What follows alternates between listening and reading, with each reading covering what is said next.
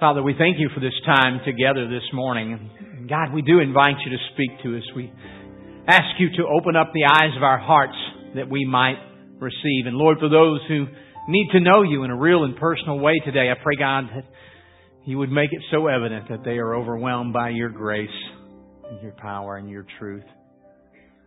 God, for those of us who are believers, I pray that you would draw us towards you and Lord, that we'd open our eyes to the needs around us. God, encourage us, strengthen us, and empower us that we might bring you glory. In the name of Jesus we pray. Amen. If you have your Bibles, we're in the book of 2 Kings chapter 5. 2 Kings chapter 5. And as we look at this subject of discovering and knowing who God really is, it was interesting. There was a British study done this past year, and uh, they surveyed and they asked people, in fact, they literally went, did old school, they went to the door and knocked on people's doors so they could have a personal response. And, uh, they asked people what their concept of God was. And, uh, they ended up, uh, writing this book based on a response of what one of the gentlemen gave because they found this was the overwhelming theme and understanding of who God was for most people. Uh, they asked several questions such as, do you believe that God transcends our world, that He interacts with human beings today, that He leads and guides and directs? Do you believe that uh, He still uh, He still performs miracles uh, when it is His privy and according to His glory? Uh, do you believe uh, that He has impact in your life and in the world today? Do you believe He has the power to change things? And this one gentleman, uh, when they started off early on said, no, I just believe in the ordinary God. And as they investigated, it was one, I believe that there's a God, but I don't necessarily believe he has anything to do with what goes on in our lives today. And matter of fact, there, uh, there was another study done here by Scott Collins uh, another study done, and what they found, what he found were, you know, there really were very few people who were atheists. There, uh, only about one to two percent of the people, when he said, "Is there absolutely no God at all?" Only one to two percent people said that. Uh, there were another ten percent that would say they were agnostic, that uh, there probably uh, could possibly be a God, but you can't prove it, and so there's, it doesn't really matter. It's irrelevant. What they found, though, were that the majority of Americans fit into this model of who they believed God was. It was called moral therapeutic deism. Moral therapeutic deism. Moral for the sense that uh, God uh, does probably does exist and He does want you to be good, and that God therapeutically wants you to be happy. But deism or a deist in the fact that uh, He's not really involved. He doesn't really uh, necessarily intervene. He has created the world and set it like a, much like a clock, and it is now ticking toward the end. But he has removed himself, or if he has not removed himself, he lacks the power to be involved and to change things. So God wants you to be good. He wants you to be happy, but it's much like a parent who sends their child off for college. Do well. Have a good time and I'm going to hope for the best. That's kind of the concept of God for most of people today. And we'll see that that was somewhat the concept that we'll see today uh, by the culture of the Old Testament. Many people took that same mindset, except maybe they viewed him a little bit more negatively. But they had a way that they believed that he should respond, the way that he would respond, and we'll see a character named Naaman who definitely have some very strong opinions about how God should respond and how you get God to respond the way that you desire. And He's not that different than mankind today. Let me give you some facts about God just to begin with so we're all on the same page. Facts about God and His purposes. First of all, the Holy Spirit is constantly drawing people toward God. That's just a fact as we look at it as believers in Christ. And God can use anybody to accomplish His purposes, and we'll see that's true in our passage today. And the grace and power of God cannot be bought or manipulated. We still think if we do the right things and push the right, right buttons, we can manipulate God into doing what we want Him to do. Maybe if we get mad enough at Him. Maybe if we do enough good things, He'll do what we want Him to do. But can I tell you this? We've talked about this before. One of the ways that we know for a fact that we are worshiping the true God is because he doesn't respond like we would respond. He doesn't do what we would do. He doesn't say what we would say. And we look at Old Testament passages in particular, and many times we'll think, well, I don't like that. I don't like the Old Testament God. I think I'll take the New Testament God. It, by the way, it's the same God. Okay, He's not changed or gone anywhere. But sometimes we'll think, I don't like that one. I think I'll take this one. We think it's like the Piccadilly. I don't know if you remember what that is. Uh, Luby's. Maybe you don't remember what that is either. Where we just kind of go in and make the choices. But see, to do that reduces God to our imagination, to our own set of therapeutic slash moralistic uh, kind of concepts of who and what we think God should be.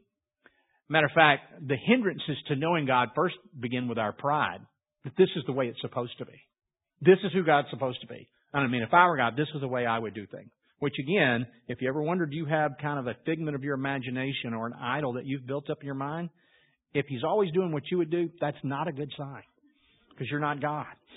Okay? So his ways are not your ways. His thoughts are not your thoughts. His concepts are not your concepts. His plan is not your plan. Also, the whole power issue. We want to control him. We want to control how he acts and how he responds. And we think if we have enough power, then that will somehow cause God to do what we need him to do and respond like we want him to respond. And then our opinions fly in there. Well, this is my opinion of who I think God is. This is the opinion of what I think God should be and what he should do. And there's simply that. There are our opinions.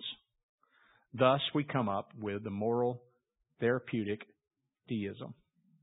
Now, we're going to look at a few key characters in this passage today. Elisha, the first one. Uh, Elisha was the prophet who took over after Elijah. Fortunately for you, we have a picture of him today here. Uh, even though this was about 9000 BC. Um, but he was a prophet of God. Primarily, the way that people heard God and heard the Word of God in, in this particular time uh, was through his prophets. Now, there would have been a very, very limited uh, recording of the Torah. For the most part, it was learned orally. So usually it was the word of God was given through the prophets, and Elisha, Elisha at his time is the leader of the prophet. He's the spokesman for God, and he's the leader of the prophets of Israel. Now, on the on the contrast, there's a guy named Joram. He's the king of Israel at this time, and uh, he would be the one in the back. And um, he is uh, not a good guy. His parents, well, he had terrible parenting. It, it didn't help him at all. It was Ahab and Jezebel. Uh, you know, probably, arguably, the, the worst parents in biblical history. And uh, if you want to go back and read about Jezebel, she killed the prophets of God. She was constantly trying to kill Elijah. She was bringing in the false gods. It was just a bad deal. And Ahab, you know, being the great husband that he was, okay, dear, uh, whatever you need to do. And so it, there was a lot of corruption, uh, a lot of problems there. And that, that, that was his father and that was his mother and that was kind of his example. He's the king. He's not a man of faith. Matter of fact, he is uh, usually in opposition to Elisha. Elisha speaks out against him multiple times, and he's driven by his own opinions and his pride. So that's uh, that is the king of Israel at this time. Now, there's two other individuals that we're going to more closely look at today, and the the next one is a, is a servant girl. We don't have a name for her, uh, but she's a young girl, and we know from the way the Hebrew is written that she is under the age of 15. She's 14 or younger.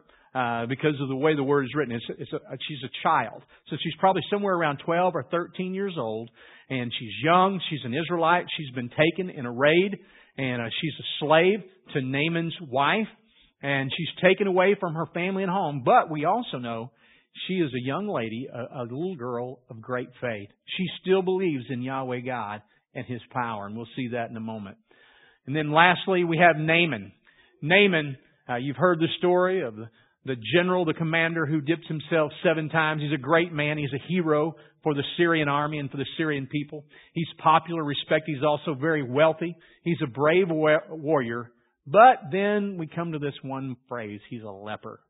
I mean, you're looking at that and you're thinking, I want to be that guy. No, I don't. He's a leper. Now, we could get into debates about what kind of leprosy uh, he had, and there were numerous types. Uh, they're two prominent types. But nevertheless, we know this, that he has a skin disease, and we know that it's not good. that it's spreading and that at a bare minimum there is great fear from that culture to the point at some point you will be ostracized and you will be putting, putting out of the community.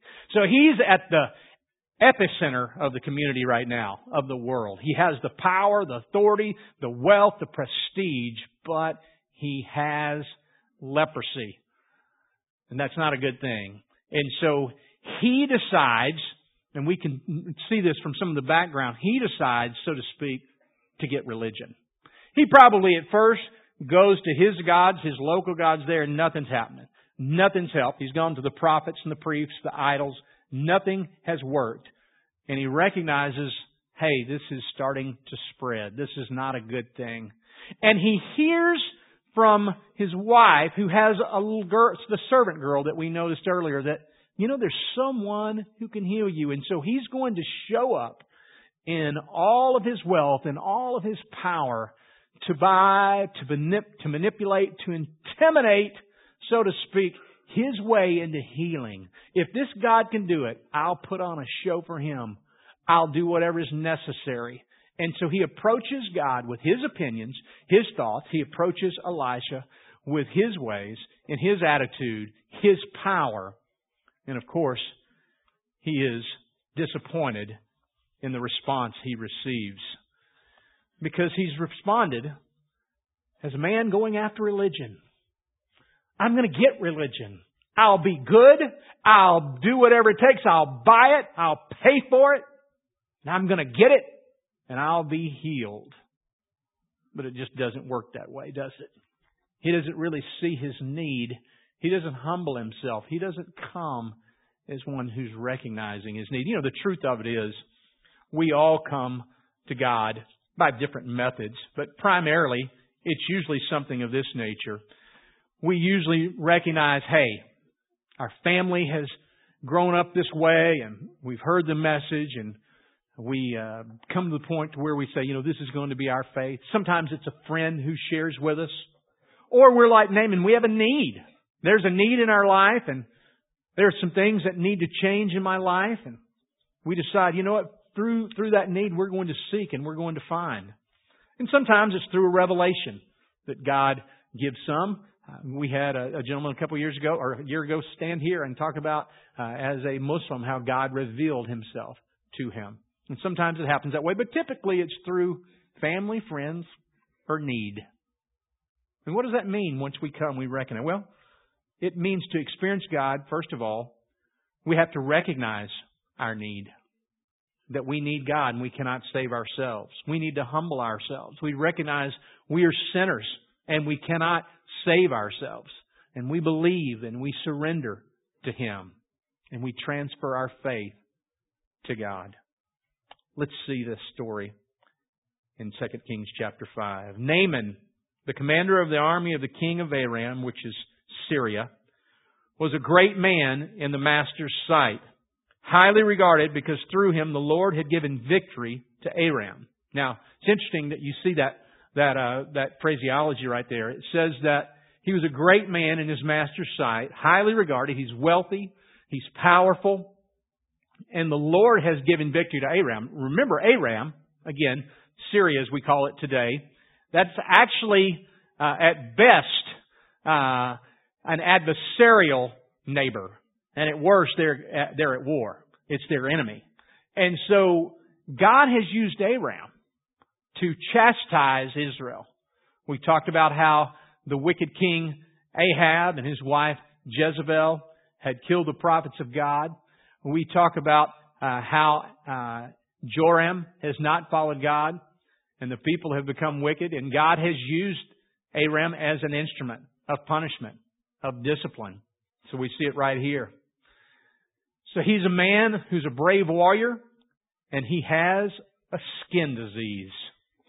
Aram has gone on raids and brought back from the land of Israel a young girl who served uh, Naaman's wife. So Naaman and his warriors have been attacking bordering towns in Israel. In some of those border towns, they would take the wealth, and sometimes they would take slaves. And this little girl, this 12, 13, 14 year old girl, has been taken as a slave. If there's anybody that's wishing and hoping that this sin, this skin disease, this leprosy will overtake him and cause him to die a slow, brutal death, it should be this little girl. This little girl who every night is sleeping not in her bed, but in the bed of a master, in the bed of someone who has made her her slave, in a foreign country, in a country where her God is not worshiped, her friends and family are gone. But what happens here?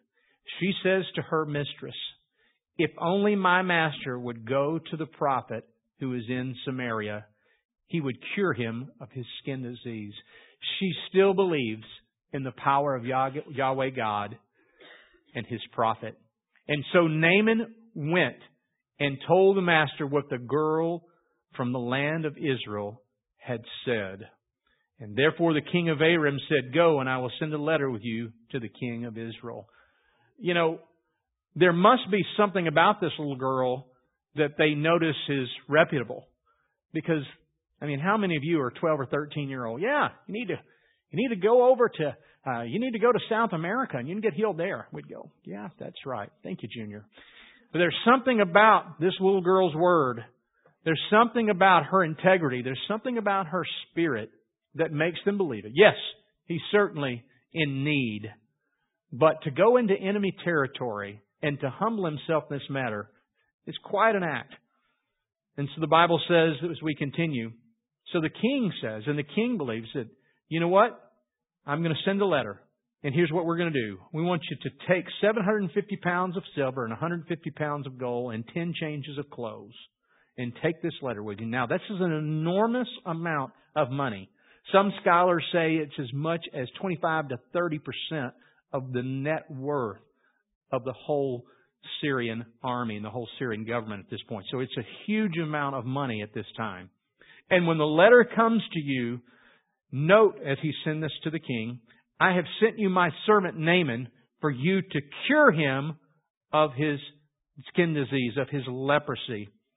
And when the king of Israel read the letter, he tore his clothes and asked, Am I God killing and giving life that this man expects me to cure this man of his skin disease? Think it over, and you will see that he is only picking a fight with me. Now, this is Joram, king of Israel. Remember, he's not a man of faith. he's had an adversarial relationship with Elisha. He receives this letter, and this letter says, Look, I am sending my commander, my general to you. I want you to heal him.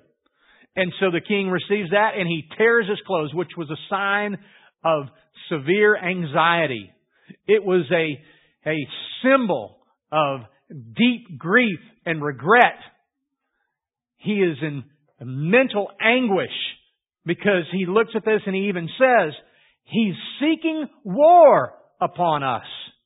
He's going to come and to attack us, and there's nothing I can do. And he's starting it by sending this letter and saying, I need you to heal my general. So he literally tears his clothes. But the Bible says Elisha, the man of God, heard that the king of Israel tore his clothes and he sent a message to the king. Why have you torn your clothes? Have him come to me and he will know there is a prophet in Israel. So Naaman came with his horses, chariots, and stood at the door of Elisha's house. He receives that letter and he said, Send him me.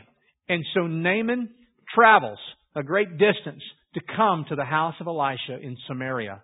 He gets there and Naaman comes with his chariots, his kind of his soldiers. He comes in his wealth, in his dress, probably in his military outfit. He comes with his wealth, and he comes before what would be a meager house here in the greater Samaritan area where Elisha lives. And the Bible says that Elisha sent his messenger and said, Go wash in the Jordan, and your flesh will be restored, and your and you will be clean. I want you to take uh, take yourself and go down to the Jordan River and cleanse yourself. Wash yourself seven times. Now, what we don't see in the text that sometimes I think maybe we've gotten the wrong image. You know, in the pictures we grew up as children, we see, okay, here's, here's Naaman and you know, here's the river right here. It's kind of right next to him. Just jump in there seven times. But in fact, scholars tell us they were probably somewhere between 20 and 30 miles away from the Jordan River. So he's going to have to travel at least a day, maybe two days journey to get to the Jordan River. So he hears this. And he hears, you want me to go and wash myself seven times in this river? Is this simply an act of ritual cleansing before you'll talk to me? And Naaman got angry and left saying, I was telling myself, and I think that's a key phrase right there. I'm telling myself, this is how God works. I'm telling myself, He will surely come out, stand, and call on the name of Yahweh, wave His hand, and cure my disease. That's the way it's going to work. And Naaman is so angry because it's not working the way he wants it to. You see, Naaman had been in a pagan culture, and the way that typically the whole God thing worked was it was an extension of your culture, it was an extension of your government, it was an extension of your king.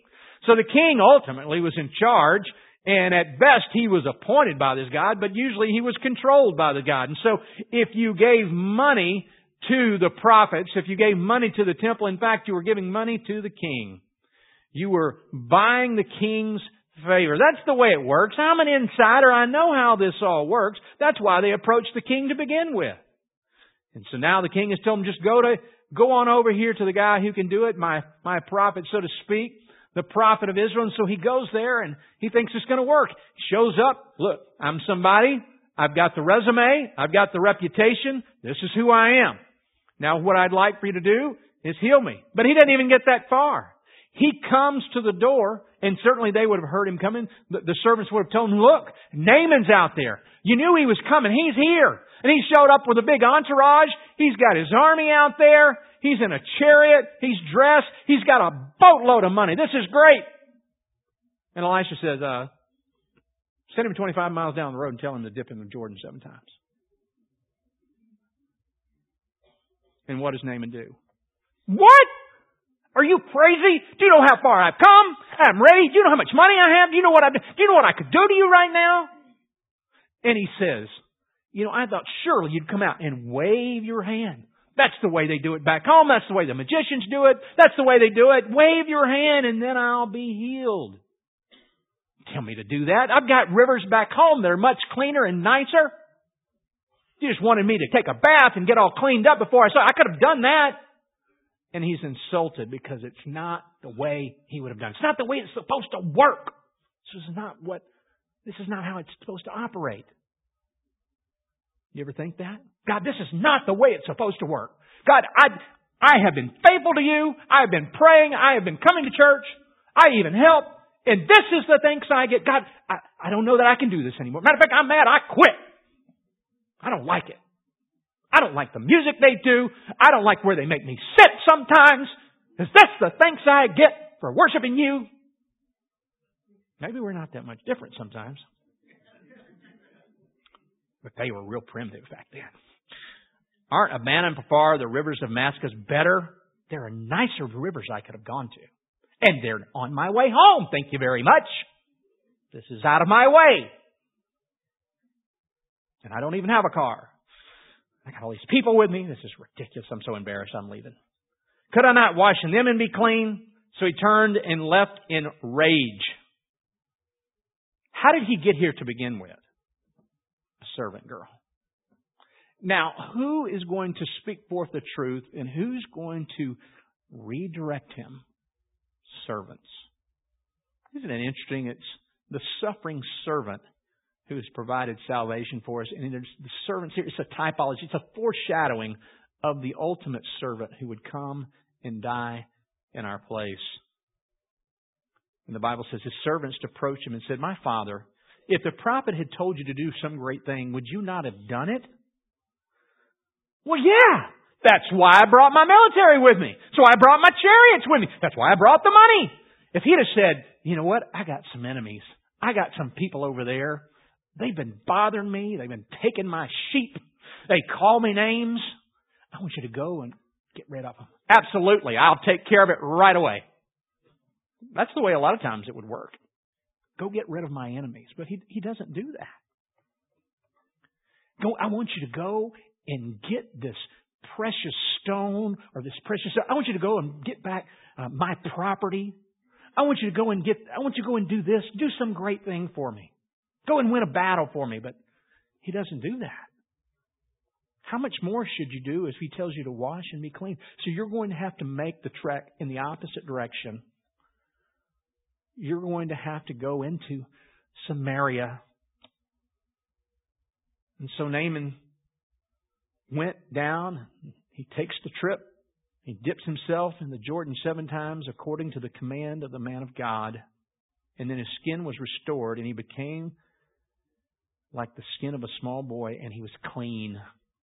He wasn't just healed, he was cleansed. And you'll notice every time Jesus heals someone of leprosy, he uses that word, you're cleansed.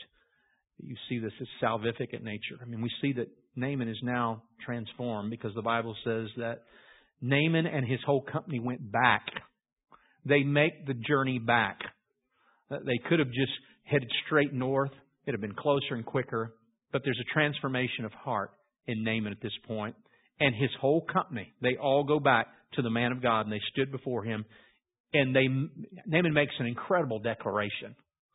It's one of the best examples, uh, particularly of anyone, but particularly uh, of someone who was not raised uh, as, an, as an Israeli or as a Jew, as we call them today. He makes this declaration I know there's no God in the whole world except Israel. He all of a sudden becomes a monotheist. There's one God. I know there's no God but the God of Israel. Therefore, please accept a gift from your servant. So he's come back and his new conviction, his new proclamation, his new faith, this is the one true and living God, and he wants to generously give. Before he was trying to buy, now he wants to give thanks. But Elisha said, As the Lord lives, I stand before him, I will not accept it. I don't want anyone misinterpreting or, or misunderstanding. This was strictly a gift of God. And Naaman urged him to accept it, but he refused. And Naaman responded, If not, please let me take two mule loads of dirt that be given to your servant, for your servant will no longer offer a burnt offering or sacrifice to any other God but Yahweh. Let me take some of this dirt, for this, the God is holy. Your God, the God of Israel is holy, and I now worship Him, and I will take that, and I'm going to build an altar in Syria and Aram, an altar of which I will worship Him. And as we continue, it says that uh, I will not offer any sacrifices to any other gods only the one true God. So, what do we learn from this? Well, I think we learn a few things. You can know that you have that you know God, that you've not just seen Him, that you've not just had an experience with Him by the transformation that happens. For Naaman, obviously he's transformed physically, but he's transformed in heart. We see that he's got a new set of convictions. Now he believes in the one true God. He's not a polytheist. And we're talking about somebody who has never heard the message of Israel. He's probably heard the stories, but he hasn't been trained. He hasn't gone to temple. He hasn't learned and studied the faith, but he knows this is the truth. And he confesses it. And you see the transformation of heart. You see that he now has a worshipful and generous heart. He started off in pride, but now in a spirit of humility, he wants to give. He wants to worship and he will not hide his faith.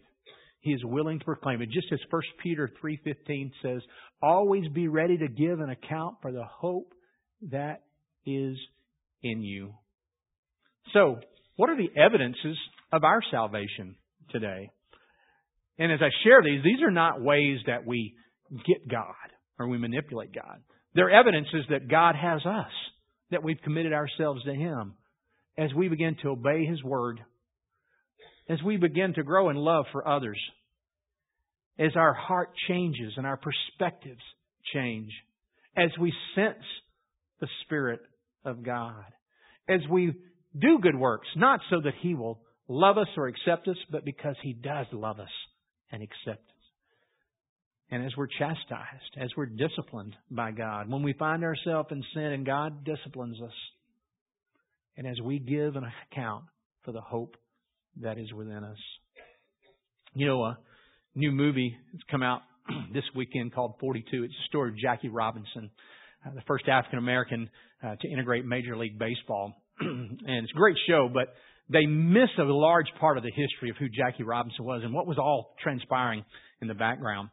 Jackie Robinson was the was the youngest of, I believe, eight children in Georgia, and when he was just a year old, his father left his family and his mother moved them to Pasadena, California, and there he grew up, very poor. And his mother was constantly working odd jobs to kind of just support the family. And he found himself getting in trouble at a young age, found himself in a gang. But there was a, a young man named Karl Downs, who was a young minister, in a small church there in that area in Pasadena. And he began to reach out to Jackie and help him and began to, to mentor him and encourage him. Kind of pour his life out to him. And he got Jackie to where he committed his faith and, and would even uh, teach Sunday school sometimes. And Jackie went on to college there uh, in the area. And, and uh, he just continued to pour into his life as a servant. And Many times Jackie would want to go his own direction, and Karl would kind of pull him back by sacrificially giving and spending his time and doing what he could to help Jackie. Uh, later on, Jackie, of course, joined the military and was drafted, and uh, and Karl found himself uh, working in a school in Austin, and he kept that relationship with Jackie. And one of the things that he taught Jackie was the Sermon on the Mount. Uh, and he would go over the teachings of Christ in the Sermon on the Mount over and over and over again. And uh, one of the one of the topics they frequently talked about was what did it mean to turn the other cheek. And through his influence, Jackie matured in his faith. And uh, when Branch Rickey met him, who was one of the executives for the Dodgers, one of the reasons he was so drawn to Jackie Robinson was because he was a man of faith, and he knew it was going to take a man of great faith in order to endure what he was going to experience. And so Branch Rickey, matter of fact, the movie doesn't tell you this either, kind of saw himself as the Abraham Lincoln for Major League Baseball. He felt like God wanted him, had kind of commissioned him to integrate Major League Baseball. And so as they began to talk, he began to go over. Matter of fact, they read uh, they read the Sermon on the Mount together, and as they talked about it, Jackie talked about how Karl had invested his life, and shortly after that, Karl died. Uh, right after he'd done the wedding for Jackie Robinson and his and his wife. And uh, he talked about how difficult in his autobiography. He talked about how difficult a time that was. Uh, but he pointed back that one of the primary reasons he was able to endure what he did was because he said because of a servant like Karl Downs who invested my life and taught me the teachings of Jesus. He prepared me years on end for what I would face. The truth of it is, there's always been a servant. There's always been someone who's had to suffer before us Jesus Christ is the ultimate servant.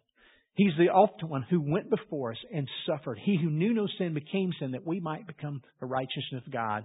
So as we respond to life's trials and difficulties, we can do so knowing that He has already gone before us, that He will strengthen us and empower us to make an impact for the world that we live in and to overcome what we feel like we cannot overcome in the flesh.